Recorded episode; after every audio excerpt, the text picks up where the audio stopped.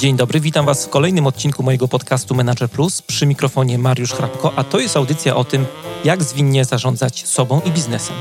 Jeżeli chcecie, żeby coś zmieniło się w Waszym życiu i czujecie potrzebę ciągłego szlifowania swoich umiejętności, zapraszam do słuchania moich audycji.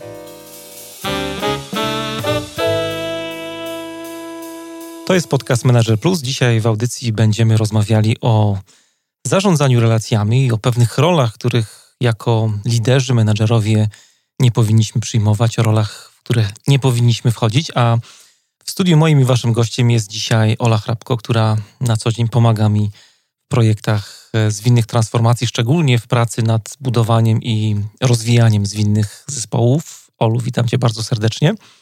Cześć, witam wszystkich. To już trzeci raz, jak jesteś w podcaście Manager Plus.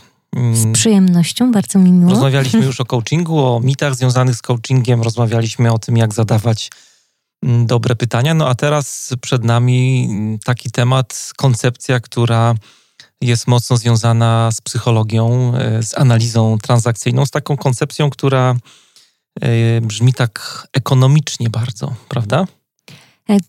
Taką ma trochę nazwę, e, być może ekonomiczną, ale absolutnie ekonomii dotykać e, nie będziemy.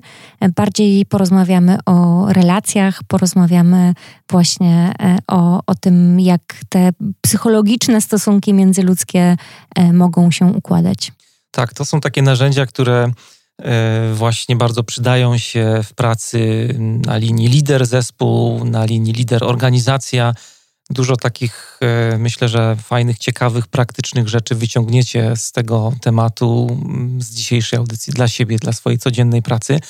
E, zanim pójdziemy tak głębiej, to może jeszcze trochę powiesz parę słów o tym, czym ta analiza transakcyjna jest, o co tak naprawdę tutaj chodzi. Analiza transakcyjna jest e, koncepcją, koncepcją, która wywodzi się e, z prac Erika Berna.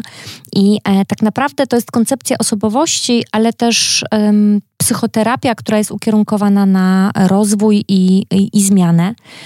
W analizie transakcyjnej mówimy o koncepcjach um, właśnie takich psychologicznych stosunków międzyludzkich, ale również mówimy o um, komunikacji, o tym, w jaki sposób um, następuje wymiana właśnie transakcji, czyli komunikatów pomiędzy ludźmi, ale też w ogóle jak zachowuje się e, jednostka. Czyli transakcja jest tutaj rozumiana jako taki komunikat, tak, który przechodzi od jednego człowieka do drugiego. Tak, tak rozumiana jest transakcja, natomiast e, oczywiście komunikat w takim bardzo szerokim znaczeniu, czyli nie tylko to, co mówimy, ale też to, co robimy, tak pozawerbalnie. No ja tak y, też z boku trochę dodam, bo mm, przeglądałem różne materiały, przygotowując się też do tej audycji, jak robimy różne rzeczy tutaj wspólnie przy zespołach, że dla mnie no jest to taka rzecz trochę mocno ezoteryczna. Jakby duża trudność polega na tym, to jest chyba jedna z takich mm, dużych bolączek w ogóle tego nurtu w psychologii, że ciężko się o tym opowiada. Ciekaw jestem, jak nam dzisiaj pójdzie żeby wam trochę ten temat e, tak e, oswoić i go trochę odczarować. Jeden z problemów jest właśnie uczenie analizy transakcyjnej, tak e, z moich obserwacji. A druga rzecz, że tak jak sobie czytałem trochę i czytam na różne tematy związane z tym tak zwanym AT, to słownik. Słownik jest bardzo szeroki, bardzo dużo pojęć takich, które się pojawiają przy okazji różnych tematów. E, no i żeby to wszystko ogarnąć, to potrzeba trochę czasu i na pewno cierpliwości też. Zdecydowanie tak, natomiast trochę e, też może powiem o tym, że, że jak najbardziej analiza transakcyjna jest stosowana nie tylko w psychoterapii czy w edukacji i w doradztwie, ale również ma bardzo szerokie zastosowanie w organizacjach i w organizacjach szczególnie ważne jest zastosowanie AT do generalnie poszerzania świadomości. To może takie bardzo ogólne zdanie. Natomiast e, to mm, jest skupione przede wszystkim i tym zajmujemy się jako e, ludzie, którzy, którzy pracują tym nurtem w organizacjach. E, skupiamy się na eliminowaniu takich dysfunkcji zachowań i na na pracy z, z budowaniem relacji i z tym, w jaki sposób e, funkcjonują e, ludzie. No bo ty też e, wykorzystujesz te narzędzia właśnie AT bardzo mocno w pracy nad zespołami, nad rozwojem zespołów i nad budowaniem też zespołów agile'owych. Z jednej strony jest to team coaching, o czym już dużo opowiadałaś tutaj w podcaście Menaży Plus, a z drugiej strony właśnie narzędzia AT, które moim też tak skromnym zdaniem, znowu takiego obserwatora trochę, są bardzo, bardzo mocne i bardzo dużo dają. Jak się je odpowiednio właśnie przełoży też na e, taki codzienny, też potoczny język, bo jak się o tym czyta, jak się próbuje to ogarnąć, no to bywa to trudne. Tak, no szczególnie jeżeli y, weźmiemy sobie bardzo popularną książkę Rika Berna, w co grają ludzie no i będziemy tak. chcieli ją przeczytać tak po prostu do poduszki, e, to choć może do poduszki to dobrze, bo po dwóch stronach pewnie już mhm. smacznie będziemy spać. Trudny, trudny język szczególnie y, faktycznie. Ale taka książka, którą y, mi poleciłaś i też kiedyś jako pierwsza poleciła ją też w podcaście Menager Plus, Joasia Gos, którą serdecznie pozdrawiamy, związana mocno z nurtem AT w organizacji. E, to jest analiza transakcyjna dzisiaj. Tam tak już jest bardziej e, przystępnie mm, to wszystko opisane, chociaż no, jakby zrozumienie całej koncepcji też e, problem analizy transakcyjnej, czy wyzwanie związane z analizą transakcyjną polega na tym, że tam wszystko się łączy. Tych różnych nitek, tych puzli jest naprawdę dużo, żeby to tak wszystko złożyć do kupy. A dzisiaj, e, dzisiaj mamy taki temat dla Was, który wiąże się, e, z, tak jak powiedziałem już na początku, z zarządzaniem relacjami e, i z przyjmowaniem takich trzech ról, których przyjmować nie powinniśmy. To się tak szumnie nazywa trójkąt dramatyczny. Chcieliśmy Wam trochę, tak naprawdę Ola będzie tutaj opowiadać, ja ją tylko będę ciągnął za język, powiedzieć, na czym ten trójkąt dramatyczny polega, cóż to takiego jest. I może od razu przejdziemy do meritum. To tak od razu do meritum będzie oczywiście trudno, bo Nie jak już się, no. powiedziałeś, no. tych nitek trochę trzeba wcześniej innych pociągnąć, bo tak naprawdę, e, żeby przejść do trójkąta dramatycznego, to warto by mm, porozmawiać o czymś, co nazywamy e, w AT pozycjami życiowymi, czyli takimi perspektywami mm, postrzegania siebie i, i, świata wokół innych ludzi również. I w, a te mówimy o takich czterech pozycjach życiowych, czyli właśnie tych takich perspektywach postrzegania siebie i innych. Um, najbardziej wygrywającą perspektywą i taką, która zapewnia nam współdziałanie, jest tak zwana perspektywa ja ok, ty ok, czyli takie założenie, w którym ja Wiem, jakie są moje możliwości, znam swoje ograniczenia również, ale potrafię wykorzystać swoje zasoby i mocne strony. Wiem też o ograniczeniach innych i. Um, i o tym, w jaki sposób mogą oni wykorzystać swoje własne zasoby, i w ten sposób z szacunkiem dla innych e, bardzo mocno jesteśmy w stanie współdziałać i współpracować. To jest taka postawa, która bardzo też e, zahacza się i z tego bardzo mocno czerpie postawa asertywna. Te pozycje życiowe, zanim pójdziemy dalej, to są takie jakieś, nie wiem, okulary, które sobie zakładamy, przez które patrzymy na świat, na innych? Coś takiego? To są takie perspektywy, które nam się wykształciły już y, w dziecięctwie, czy nawet w niemowlęctwie. Niektórzy analitycy twierdzą, że w ogóle w okresie prenatalnym. Nie idąc w te rozważania filozoficzne za bardzo, um, załóżmy, że one się nam ukształtowały gdzieś tam do ósmego roku życia.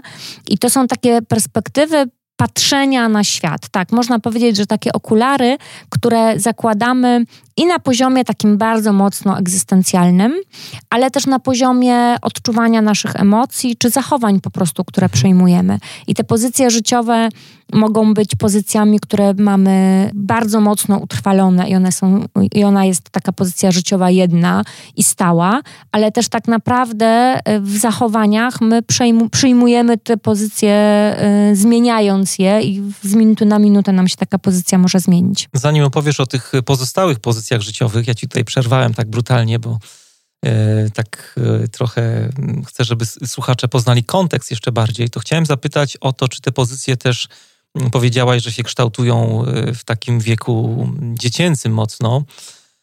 Czy one się zmieniają później? Czy to jest tak jak na przykład trochę z wartościami, nie? że wartości mogą się zmieniać, bo na przykład, nie wiem, zmieni nam się mm, sytuacja życiowa, wyjdziemy na przykład za mąż, y, ożenimy się albo zmienimy projekt w pracy, albo zmieni nam się totalnie jakby perspektywa taka życiowa i to ma wpływ na to właśnie, jak postrzegamy świat, czy to też właśnie takie czynniki wpływają, takie parametry na zmianę pozycji życiowych? Czy ona jest stała?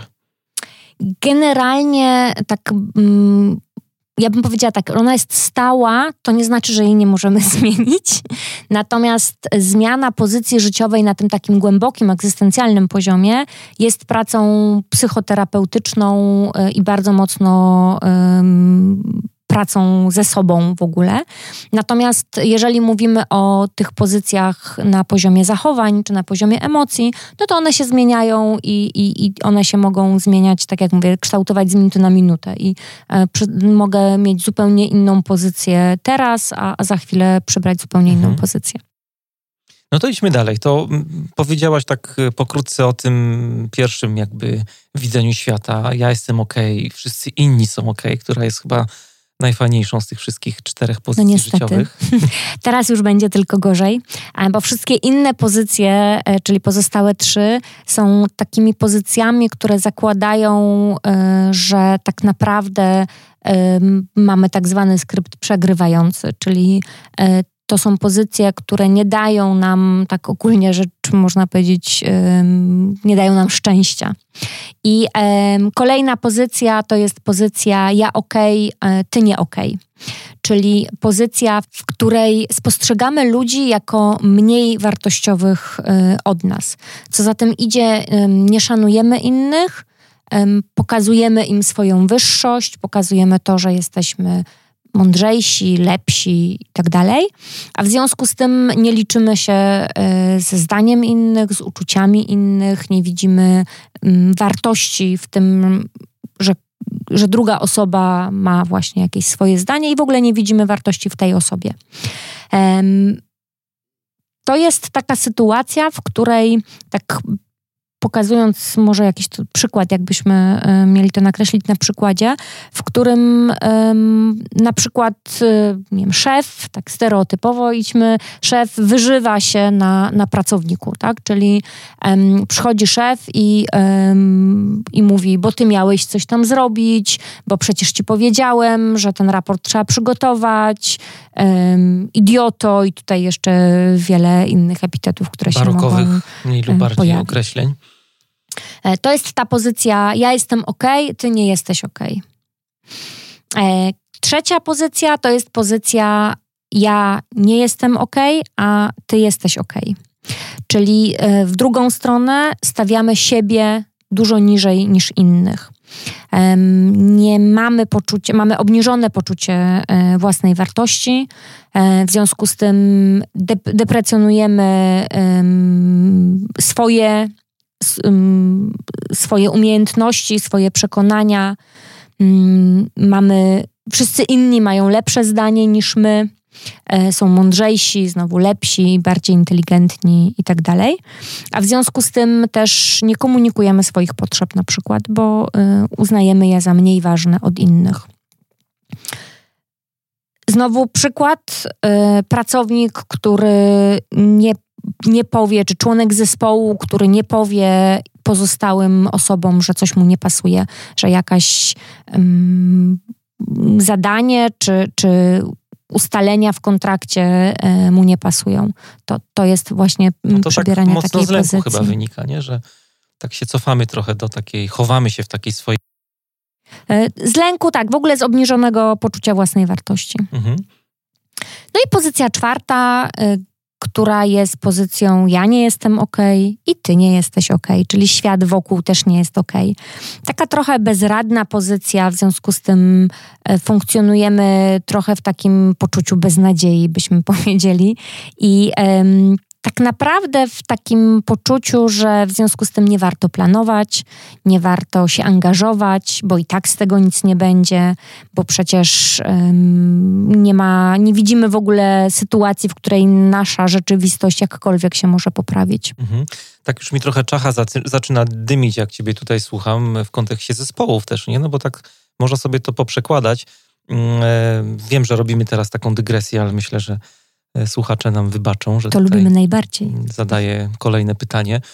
E, mianowicie konfigurowanie zespołów, nie? No bo jestem sobie w stanie wyobrazić, że taka pozycja, ta najfajniejsza, ta pierwsza, o której mówiłaś, ja jestem ok, wszyscy inni są ok, to jest super, super ktoś, kto wchodzi do zespołu i no, jest bardzo nastawiony na współdziałanie. To jest taka pozycja, która e, no, jest bardzo otwarta, łasa, jakby łaknąca tej takiej współpracy zespołowej. No a pozostałe, to można sobie już to prze, poprzekładać na E, różne konkretne sytuacje związane z działaniem, no i masa różnych rzeczy się tam pojawi, właśnie takich antyzespołowych, no na przykład, nie wiem, unikanie, wycofywanie się e, albo no, niewierzenie, brak wiary we własne możliwości, bezradność, bezradność taka projektowa, która jest bardzo dużo w naszych organizacjach.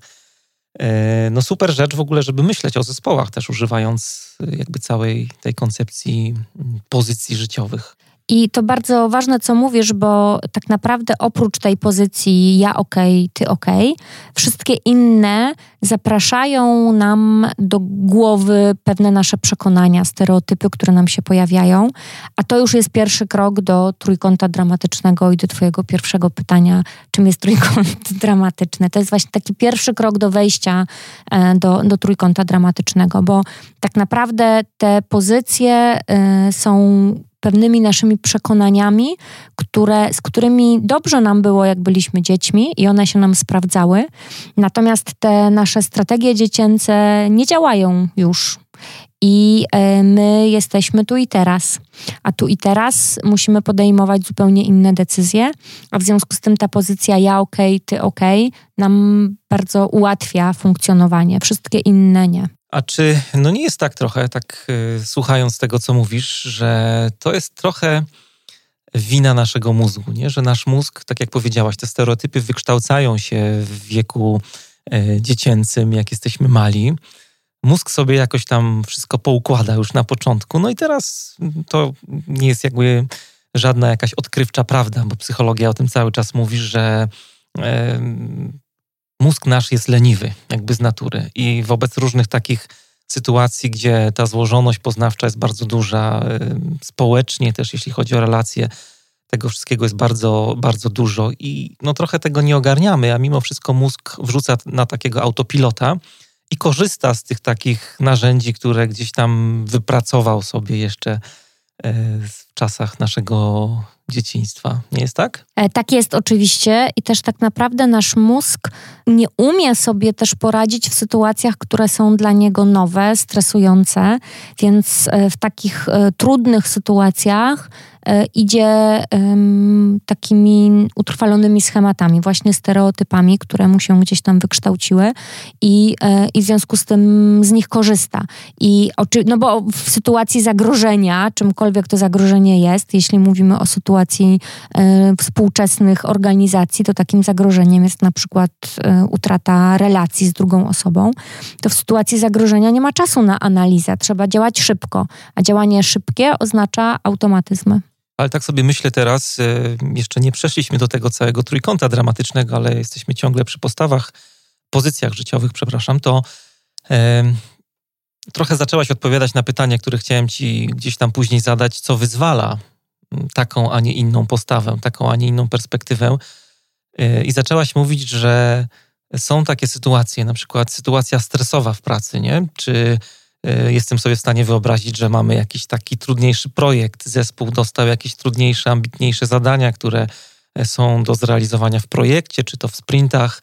Jeżeli mówimy o zespołach takich e, mocno agile'owych, trzeba podjąć jakąś decyzję, albo nie wiem, dochodzi do konfliktu w zespole, no to wtedy jakby znowu włącza się ten autopilot, ten nasz taki gadzi mózg, uruchamia wszystkie takie atawizmy, które gdzieś tam w naszej głowie siedzą. No i proszę, i mamy postawę ja okej, okay, ty nie okej okay, na przykład, nie? Tak, i też e, co ważne, w sytuacjach, w których na przykład jesteśmy zmęczeni po prostu, to też wtedy nam się uruchomią różne y, strategie dziecięce, bo, czy, czy takie zachowania skryptowe, no bo nasz mózg nie ma już siły na, na przetwarzanie, na, na, now, na analizowanie nowych sytuacji. Ja wyłapałem, że już e, po raz kolejny użyłaś słowa skrypt. Nie wiem, czy to e, wiąże się z jakimś, nie wiem, skryptem studenckim, czy To bardzo jakimś, mocne słowo analizy transakcyjnej, bo tak naprawdę cała analiza transakcyjna za cel stawia sobie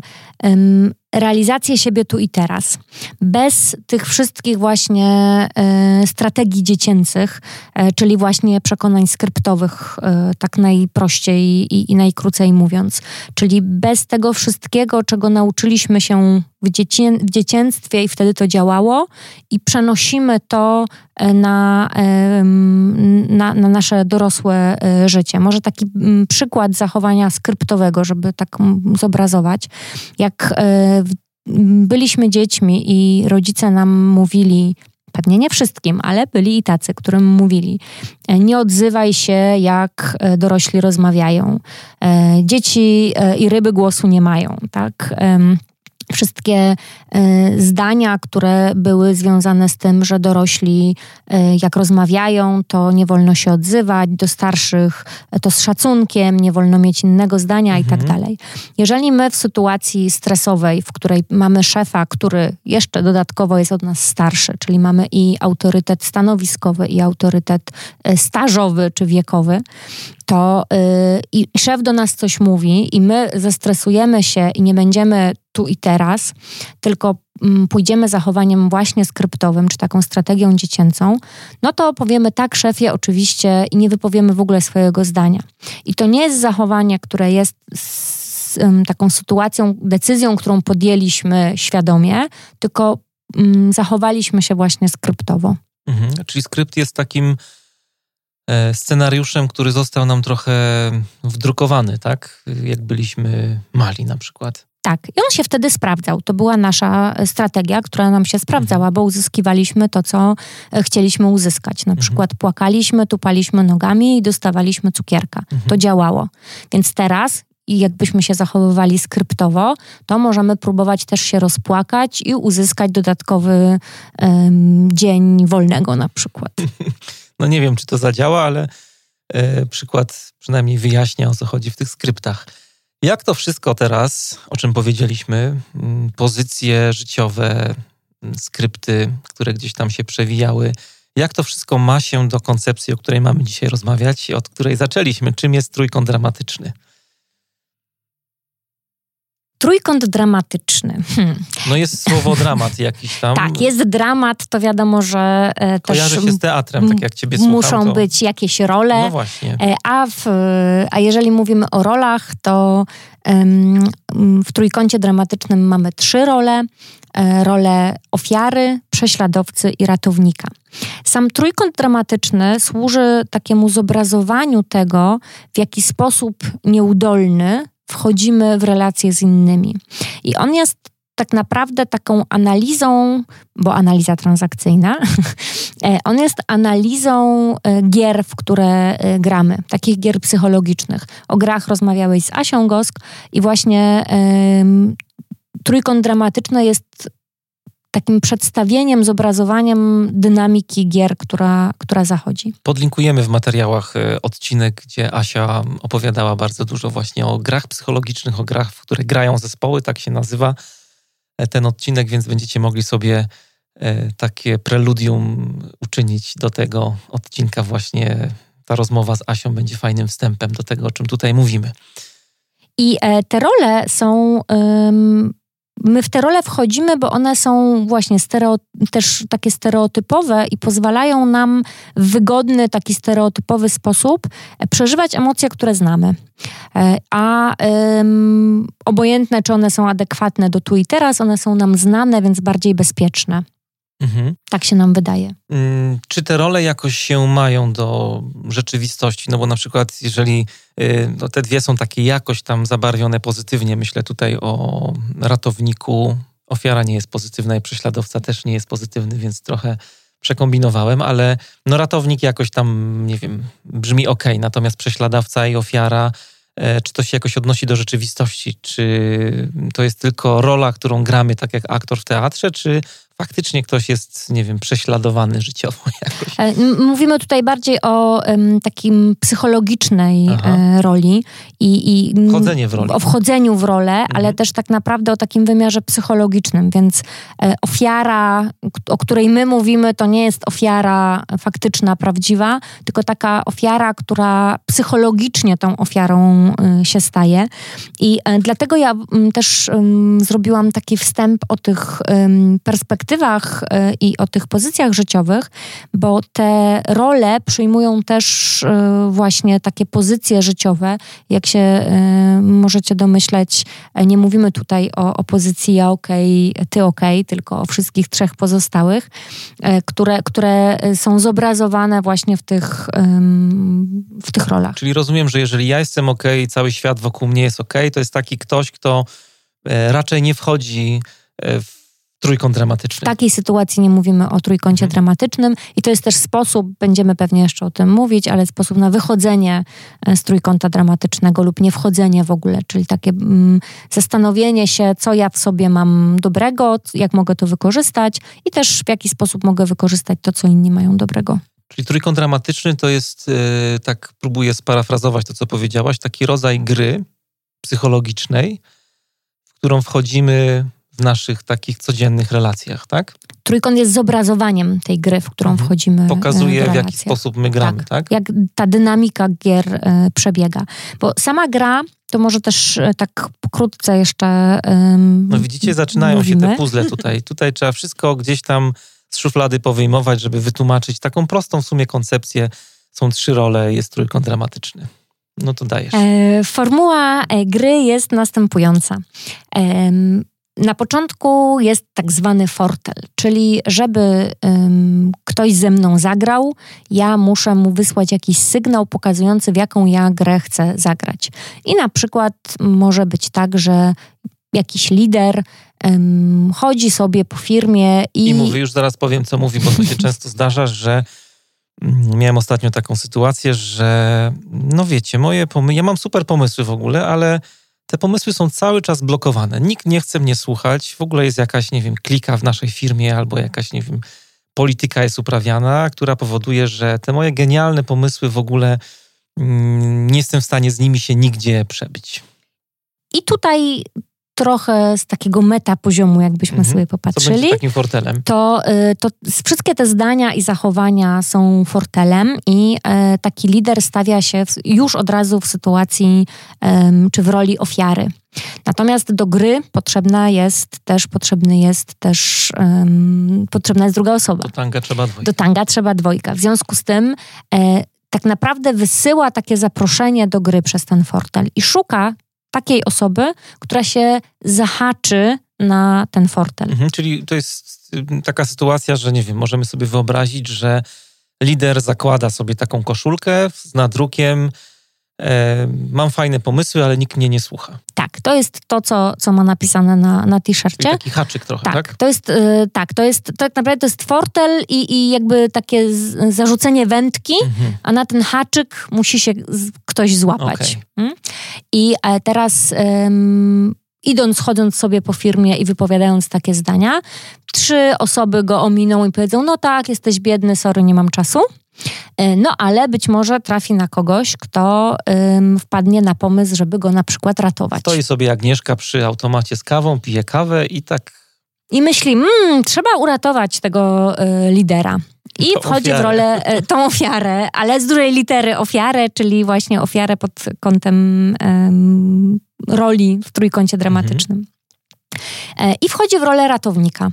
E, mówiąc na przykład, słuchaj, no mm, opowiedz mi i o tej sytuacji, bo ja mam cztery pomysły, które tutaj ci mogę mm, powiedzieć, co, co możesz zrobić. Do kogo pójść, i do kogo pójść, jak y, przebić się przez tą straszną... A bo ty uważasz, że na przykład Tomek cię zawsze blokuje, a Tomek wcale nie jest taki zły, możesz spokojnie uderzyć do Tomka, on cię na pewno wysłucha, na pewno spróbuje coś z tym zrobić, nie zakładaj, że jest zły i tak dalej, i tak dalej. Tak, i, mhm. e, i zaczyna, e, jakby odpowiada na, na ten fortel, który ten lider e, nam tutaj postawił i zaczyna się gra. ale dopiero, żeby o tej grze można było mówić, to tak naprawdę to rozpoczęcie gry najczęściej jest związane z tym, że nastąpi właśnie wymiana takich różnych komunikatów e, i e, tutaj lider powie, no tak, ale Tom, Tomek jest teraz na urlopie, więc nic nie mogę z nim no porozmawiać. No to Agnieszka, Agnieszka była przy Agnieszka, automacie, tak. Agnieszka e, będzie miała jeszcze inny pomysł, to wiesz co, może idź do Krzyśka, bo Krzysiek ci pomoże, na co lider powie, no nie, wiesz co tak naprawdę to Krzysiek też mi nie może pomóc, bo on ma trochę inne problemy, inne sytuacje, inne zespoły, mhm. innych ludzi w zespole. No to Agnieszka będzie miała jeszcze cztery inne pomysły na to, y, w jaki sposób mu pomóc. W pewnym momencie e, tak naprawdę ten lider cały czas będzie grał w tą grę tak ale, tak mhm. zwaną, czyli grę, w której będzie odrzucał wszystkie, e, wszystkie pomysły i e, w pewnym momencie się zdenerwuje na Agnieszkę i powie: Widzisz, nawet ty nie jesteś w stanie mi pomóc, po prostu nikt nie jest w stanie mi pomóc. I przejdzie, i tu uwaga, bo to jest bardzo ważny e, moment w grze, nastąpi zamiana ról. I lider stanie się prześladowcą, zacznie jakby poniżać ją może nie aż w, w, takim potocznym tego słowa rozumieniu, ale, ale faktycznie mówiąc, bo, bo ty mi nie możesz pomóc, widzisz, wcale twoje pomysły nie są takie dobre, na co Agnieszka przejdzie w rolę ofiary i powie, no faktycznie. No, to jeszcze taka tak ciekawa jest. rzecz mi przyszła do głowy, czy rola na przykład, czepiliśmy się tutaj Tomka, czy rola tego Tomka, jeśli chodzi o bycie ofiarą i przejście w rolę prześladowcy może zahaczać o jakby inny zupełnie temat gry, no bo tutaj tematem gry jest to, że on ma fajne pomysły, no i nikt go nie słucha w firmie, ale na przykład Tomek jest liderem, ma pod sobą kilka zespołów e, projektowych i przychodzi do zespołu, się wyżywa na zespole, wchodzi w rolę prześladow prześladowcy, bo czuje się ofiarą w innym temacie zupełnie. Czy to tak działa też, czy raczej poruszamy się w grze no nie gramy w dwie gry naraz. No.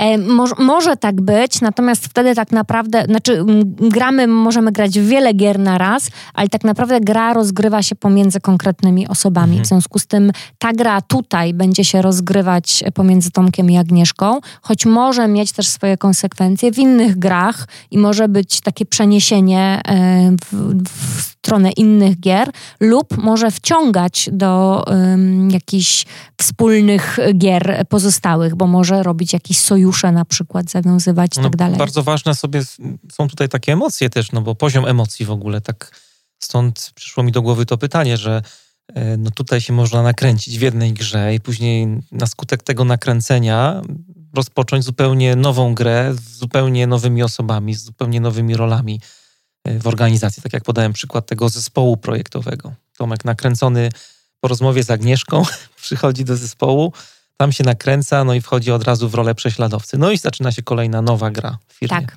tak może być.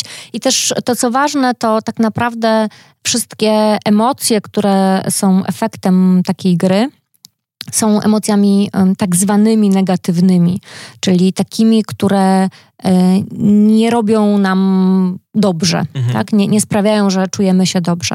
E, w związku z tym e, ta wypłata, o której mówimy w analizie transakcyjnej, która jest na, na koniec gry, jest zawsze negatywna. Jest słaba jest słaba i tak naprawdę dlatego gry nazywamy takim nieudolnym wchodzeniem w relacje, bo one właśnie nam nie sprawiają radości, nie budują relacji, e, mimo że tak nam się wydaje. No to, to co to są za gry, jak nie dają nam fanu? I... One nam zaspokajają inne potrzeby, natomiast myślę, że tutaj jak zaczniemy wchodzić w to, co nam jeszcze jakby zaspokajają gry, to, to możemy popłynąć znowu w analizie transakcyjnej w jeszcze inne obszary. Nie wiem, czy, czy nie zagmatwamy. Zrobimy może kiedyś oddzielny odcinek na ten temat, ale e, taka jedna rzecz mi przyszła jeszcze do głowy a propos tego, co mówisz tutaj do nas i tej koszulki, bo ta koszulka jest taką bardzo myślę, fajną, trafną metaforą e, całej tej sytuacji. No, czepię się znowu tego Tomka ofiary. On przychodzi z koszulką. Przepraszamy wszystkich Tomków. Tak, e, nie ma tutaj żadnych podtekstów. Przychodzi z koszulką ofiary, ta koszulka ma nadrukowany napis, mam fajne pomysły, nikt nie słucha, ale z tego, co mówisz, to Tomek, wchodząc w grę, jakby wchodząc w ten trójkąt dramatyczny, w rolę ofiary, on zakłada już jak będzie trochę na koniec, nie? No bo on zakłada, że Agnieszka mu na pewno będzie chciała pomóc. Y, ktoś tam, nie wiem, wspomniałaś o jakimś Krzyśku. Krzysiek po to też to jest, będzie... po to gra. No właśnie, Krzysiek mu też będzie chciał pomóc. Wszyscy mu będą pomagać. Ja już widzę wszystkie gry, w które gram też na płaszczyźnie rodzinnej. Wszyscy E, gramy, to jest gramy też ta zła w wiadomość. zespołach i, i tak dalej. Mm, No ale on już zakłada, że ha, ha, ha, możesz sobie tutaj kombinować, możesz mi tutaj próbować, próbować pomóc, ale ja i tak wiem swoje.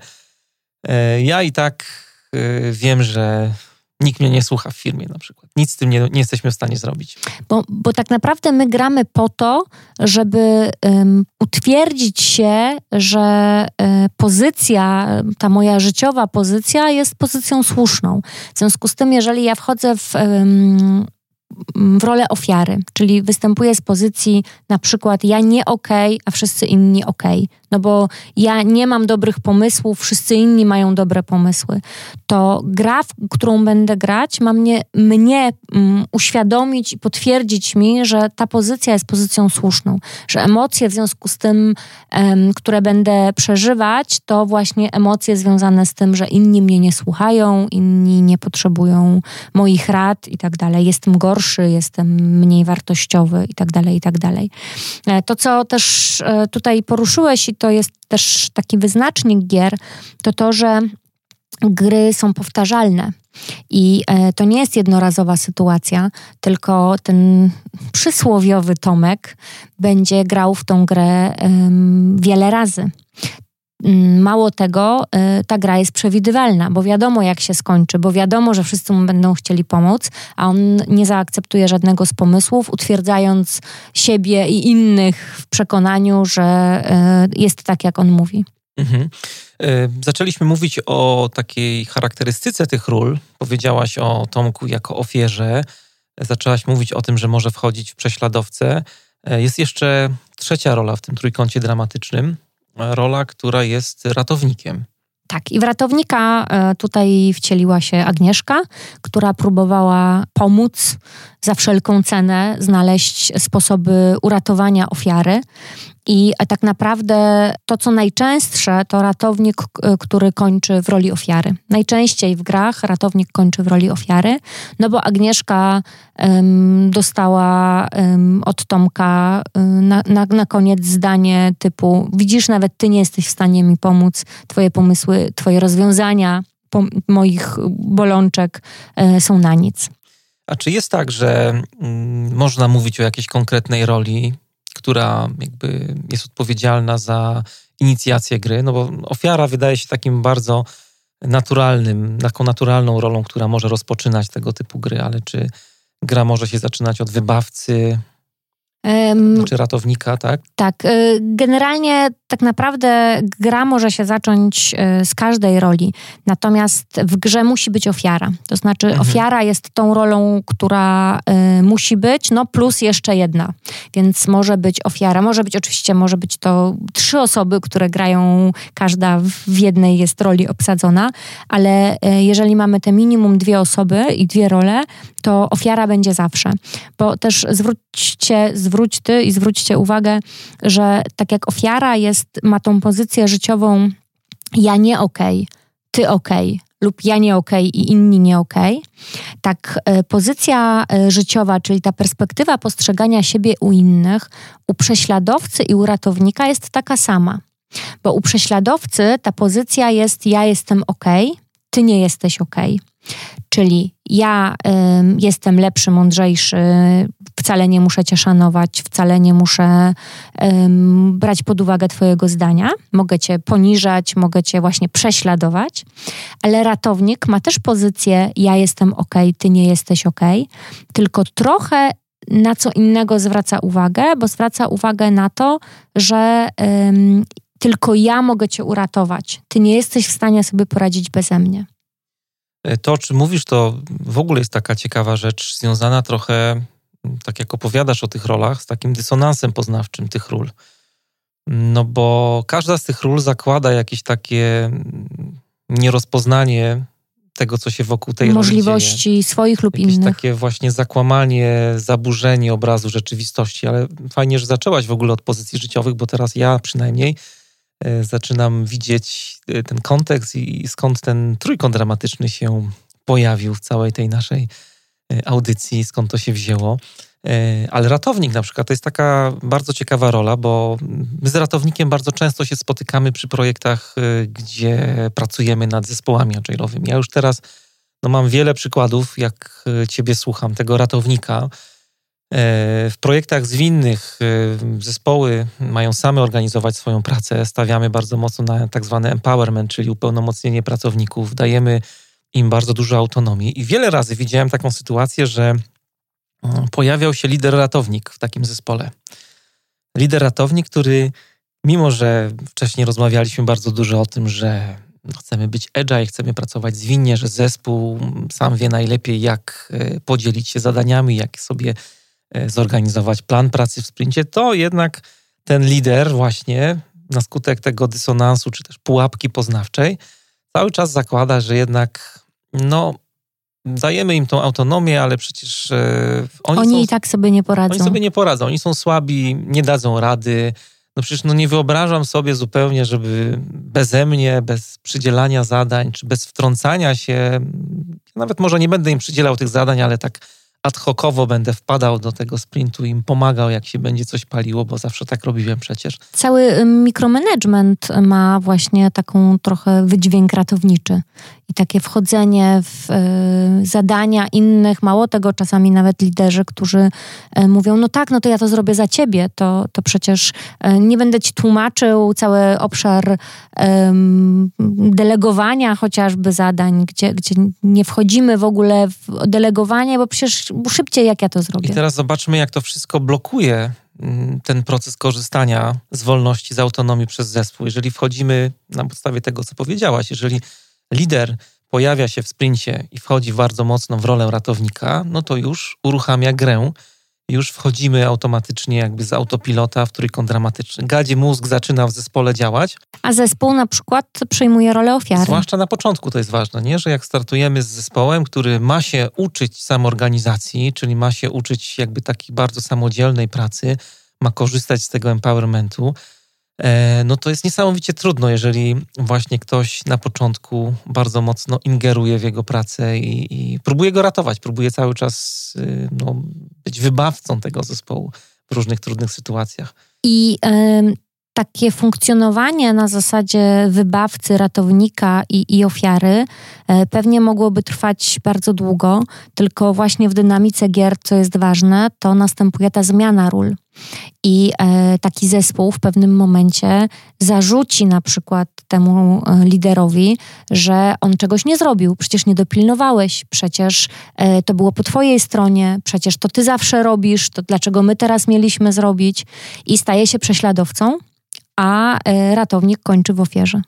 Ale to też jest bardzo fajny przykład, który pokazuje i tłumaczy wiele takich sytuacji, z którymi się spotykamy też w projektach, no, znowu z naszego podwórka, ale ten temat y, bardzo jest taki mm, ciekawy też dla nas osobiście przy pracy z zespołami. Właśnie z jednej strony mamy wolność, a z drugiej strony te granice, które organizacja wytycza, że mm, właśnie uruchamianie procesu gier bardzo często powoduje tą sytuację, że no, niby mamy ten agile, niby mamy te zwinne praktyki, niby chcemy, żeby nasz zespół sam się organizował, ale gdzieś tam to wszystko w organizacji działa po staremu, nie? Jakby używamy tych fajnych takich ezoterycznych określeń, które mm, fajnie brzmią. Mamy sprinty, mamy backlogi, mamy Scrum Master. Ja tak teraz mocno odnoszę do e, tą całą, tą całą koncepcję do mm, sytuacji agile'owych zespołów, ale tam bardzo fajnie to widać i też myślę, że słuchaczom, którzy mają do czynienia na co dzień w pracy i pracują z takimi zespołami, to mocno to poczują, że właśnie to, że nam się nie udaje, to, że mamy Y, jedną nogą tę zwinność, a drugą nogą stoimy mocno w tradycyjnym zarządzaniu, no to wszystko bardzo mocno mm, się spina i wyjaśnia ta koncepcja gier psychologicznych, w które gramy i ten trójkąt dramatyczny, w który bardzo łatwo jakby z autopilota za sprawą lenistwa naszego mózgu jesteśmy w stanie się zupełnie niepostrzeżenie uwikłać w naszych projektach. I, i, i tak naprawdę tak e, jakbyśmy się przyglądali e, grom i, i, i dynamice gier, to gry są nieświadome. One to nie jest tak, że to jest manipulacja na poziomie świadomym, to ja teraz zrobię to mhm. i to. Natomiast gry są nieświadome co nie jest tak naprawdę e, też, żeby, żeby nie potraktować tego jako wymówkę. No skoro tak się dzieje, no to trudno. Bo my możemy sobie na, mm, po, na poziomie świadomości radzić z grami, natomiast ym, pamiętajmy o tym, że ym, żeby nie mylić gier ze świadomą manipulacją, że ja zrobię tak, to wtedy ktoś zrobi tak i jakby to się wszystko odbywa na poziomie świadomym. No niestety gry, dlatego wszyscy gramy w nie, bo, bo sobie potwierdzamy pewne skryptowe przekonania. Powiedziałeś, że świadomość jest tutaj ważna przy radzeniu sobie z grami. E, ja myślę, że możemy rozważyć takie dwa scenariusze, bo nie chciałbym zostawić tutaj słuchaczy z takim przeświadczeniem, z tym co powiedziałaś, że no, gramy w te gry psychologiczne, bo tak jest świat, tak działają nasze mózgi, e, myślimy stereotypowo i tak jest nam wygodnie. To jest pójście na łatwiznę. I nic się z tym nie da zrobić, nie? no bo gramy nieświadomie, ale z drugiej strony chciałbym, żebyśmy jednak podali jakieś rozwiązania czy pomysły, co z tym można zrobić. No i są dwa takie scenariusze, które się rysują, jak y, sobie o tym myślę. Jeden jest taki, że nie wpadliśmy jeszcze w grę, nie chcemy wpaść. Co zrobić, żeby nie wpaść w trójkąt dramatyczny? A z drugiej strony uwikłaliśmy się, mamy lidera, mamy szefa ratownika, mamy na przykład zespół, który ma mm, autonomię, ma sam organizować swoją pracę, jest zespołem agile'owym, a z drugiej strony ten ratownik cały czas próbuje nas ratować przed katastrofą w sprincie. Jak sobie z tymi dwiema mm, sytuacjami poradzić? Przede wszystkim, e, jeżeli mówimy o sytuacji, żeby nie wejść w grę, to tym, do czego nas zachęca analiza transakcyjna, to jest ustalenie dobrego kontraktu.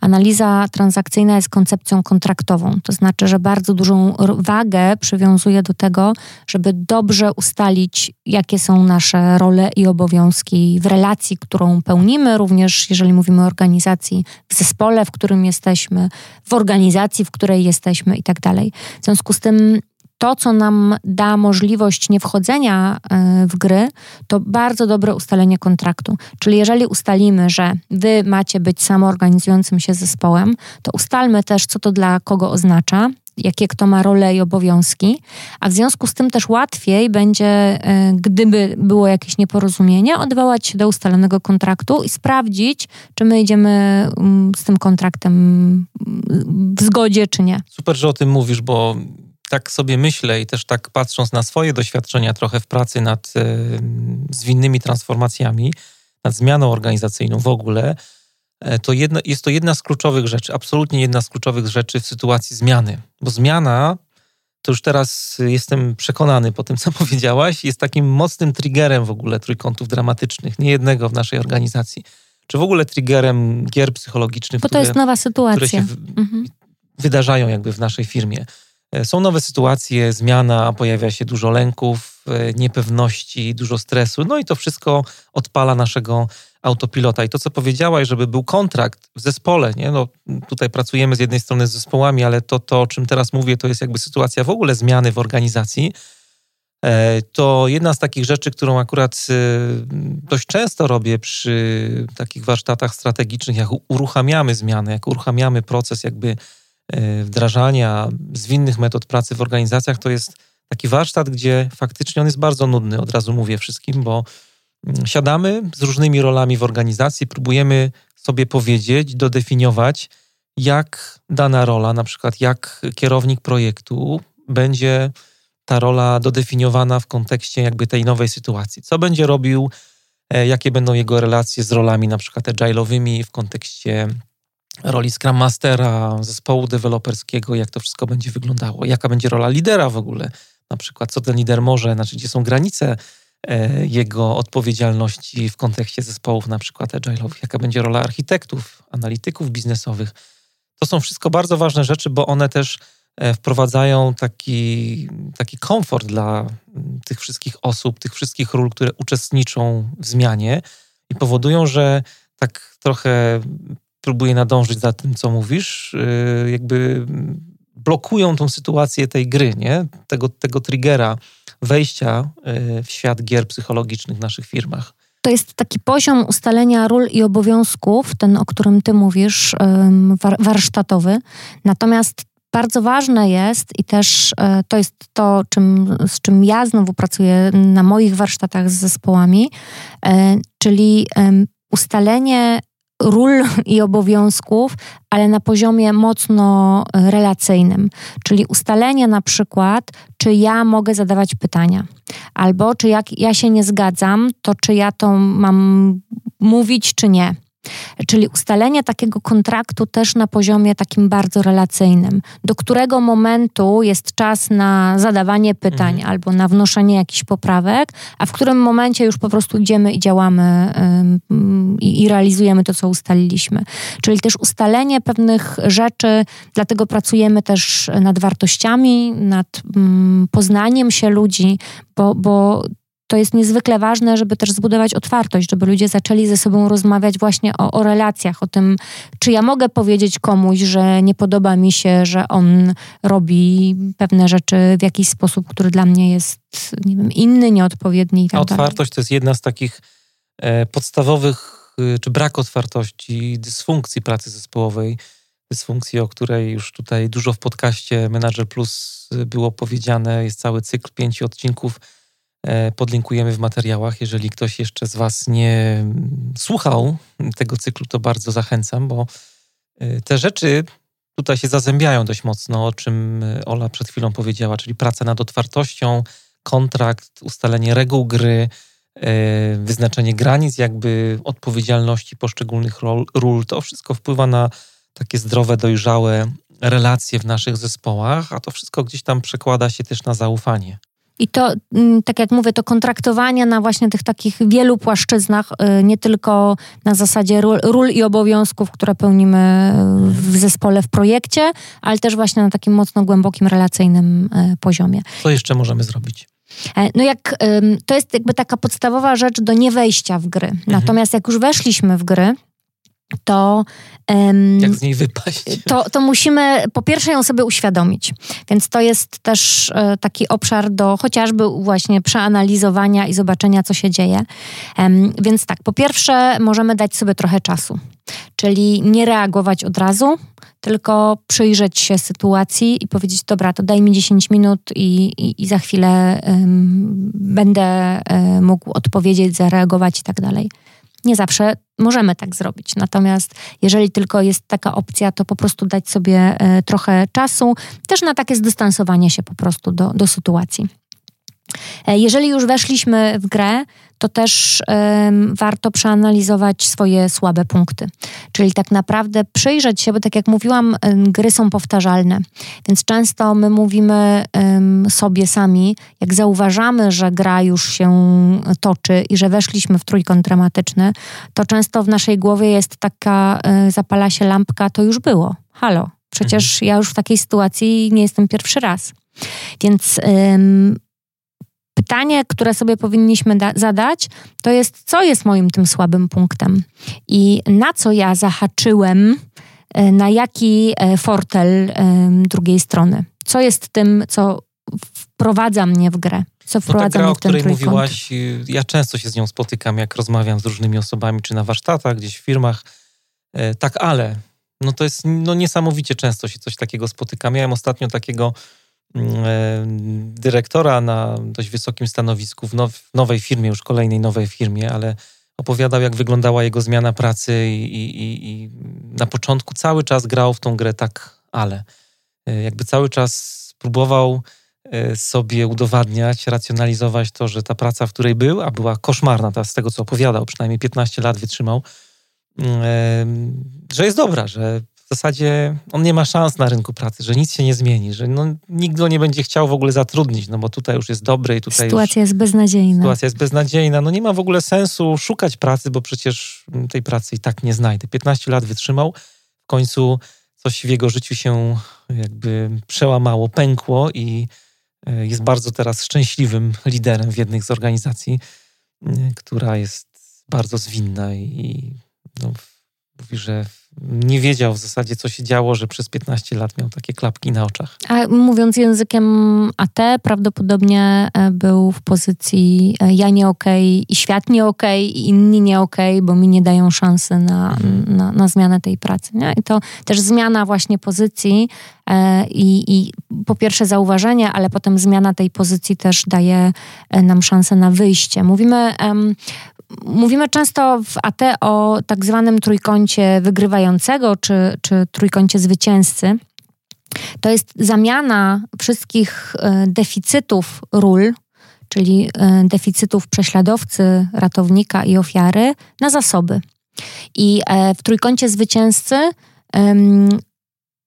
rola prześladowcy zamienia się na rolę asertywnego, czyli tu, gdzie mamy deficyt w prześladowcy, tu, gdzie nie dostrzegamy mm, wartości innych osób, e, no to nauczmy się pracować nad tym, żeby mm, mieć szacunek do innych, żeby dostrzegać wartość innych ludzi. Czyli zamieniajmy tego prześladowcę na, na asertywnego. E, jeżeli chodzi o e, ratownika, to w trójkącie zwycięzcy mamy, rol, zwycięzcy mamy rolę opiekuna. E, różnica pomiędzy ratownikiem a opiekunem jest taka, że opiekun pyta, czy ktoś potrzebuje mojej pomocy. W związku z tym e, wracam do przykładu Tomka i Agnieszki. E, Agnieszka, która ratowała za wszelką cenę, próbowała znaleźć rozwiązania dla Tomka, mogłaby zapytać, czego ode mnie oczekujesz? Po prostu, mhm. tak? Czyli poszukanie tego, czego ta osoba ode mnie chce. I rola ofiary, która zamienia się na rolę wrażliwego, czyli takiego, który dostrzega, że ma jakieś słabości, ale też dostrzega swoje zasoby i wie, że może sobie z nimi, z tymi słabościami poradzić. Czyli odwracamy trójkąt dramatyczny. W deficytach znajdujemy zasoby. Mhm. Mhm.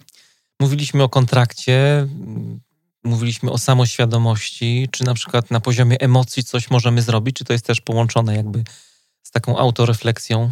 Myślę, że też na poziomie emocji to trochę o, możemy powiedzieć też, e, że możemy sobie poradzić z trójkątem, e, czy z, wy, z, wyjściem z trójkąta dramatycznego poprzez mówienie wprost o swoich potrzebach, o swoich emocjach, czyli nazywanie tych emocji. Mówienie, że wiesz, w tej sytuacji to trochę się czuję niekomfortowo na przykład, tak? Czyli, czyli jakby mówienie wprost i mówienie to, czego potrzebujemy, co oczywiście znowu um, nie jest łatwe, co wymaga pewnej otwartości, natomiast jest sposobem na wyjście z trójkąta.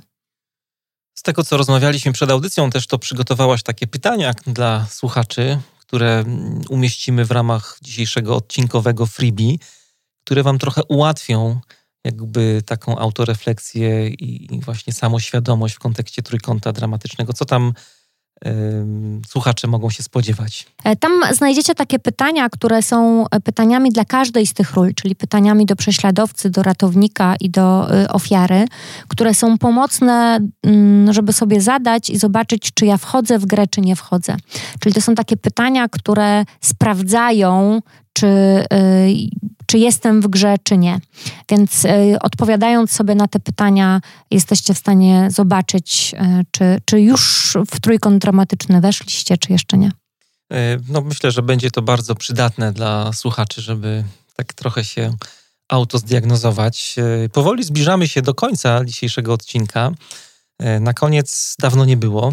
Przygotowaliśmy mały konkurs. Konkurs, który wiąże się z bardzo fajną nagrodą. Nagrodą e, w postaci bezpłatnej wejściówki na e, jedno z naszych szkoleń, które odbędzie się w styczniu, z tego mm, co pamiętam w naszym kalendarzu. Szkolenie nazywa się Agile Leadership Mapa Zwinnego Przywództwa i to jest takie szkolenie, zanim e, pójdziemy dalej i powiemy, co trzeba zrobić, żeby wygrać tą bezpłatną wejściówkę, to powiem parę słów o samym szkoleniu. To jest takie szkolenie, nad którym bardzo długo się zmużdżaliśmy. Poświęciliśmy sporo czasu, żeby to szkolenie przygotować i od strony programowej, ale też przede wszystkim od strony zbierania oczekiwań e, ze strony różnych osób i naszych klientów też pytaliśmy, czego spodziewają się po takim szkoleniu, e, jaki kontent programowy byłby dla nich satysfakcjonujący. No i w końcu udało nam się e, przygotować taki program na szkolenie dwudniowe od razu powiem, że nie jest to szkolenie, tak żeby uprzedzić trochę, potencjalnych y, uczestników tego szkolenia. Nie jest to szkolenie na temat samego Agile'a, metod zwinnych. Nie będziemy tam uczyć się, czym jest Agile, czym jest Scrum i inne metody y, zwinnej pracy. Zakładamy, że to wszystko będziecie wiedzieć, ale bardziej skupimy się na tym, żeby was wyposażyć w taką mapę zwinnego przywództwa. Zresztą ta mapa będzie się przewijać przez cały program szkolenia. Mapa jest w ogóle fajną taką metaforą, która myślę, że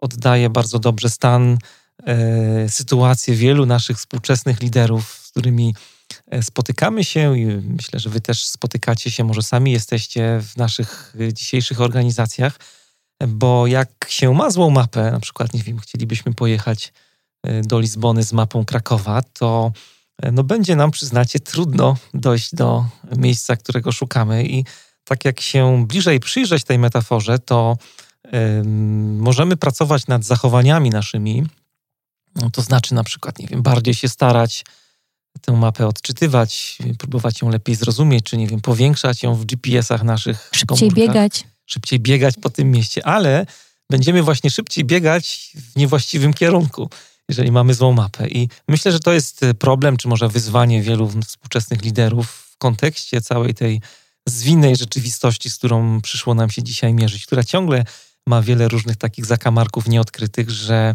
e, brakuje nam takiej dobrej mapy. Próbujemy pracować nad zachowaniami, nad e, postawami, ale e, to szkolenie będzie właśnie po to, żebyśmy wspólnie wypracowali taką mapę zwinnego przywództwa. Chodzi też trochę o to, żeby pokazać Wam, w jaki sposób praca nad samoświadomością i takim mentalnym um, obszarem pracy lidera um, może wpłynąć na poprawę um, jakości tego liderowania, bo tak naprawdę to ta mapa, o której, e, o której mówimy, i e, to, to nie chodzi o to, żeby zmieniać zachowania tylko. Zachowania, jeżeli są zmienione, a nasz umysł zostaje bez zmian, to tak naprawdę e, nie jest to satysfakcjonujące dla żadnej ze stron.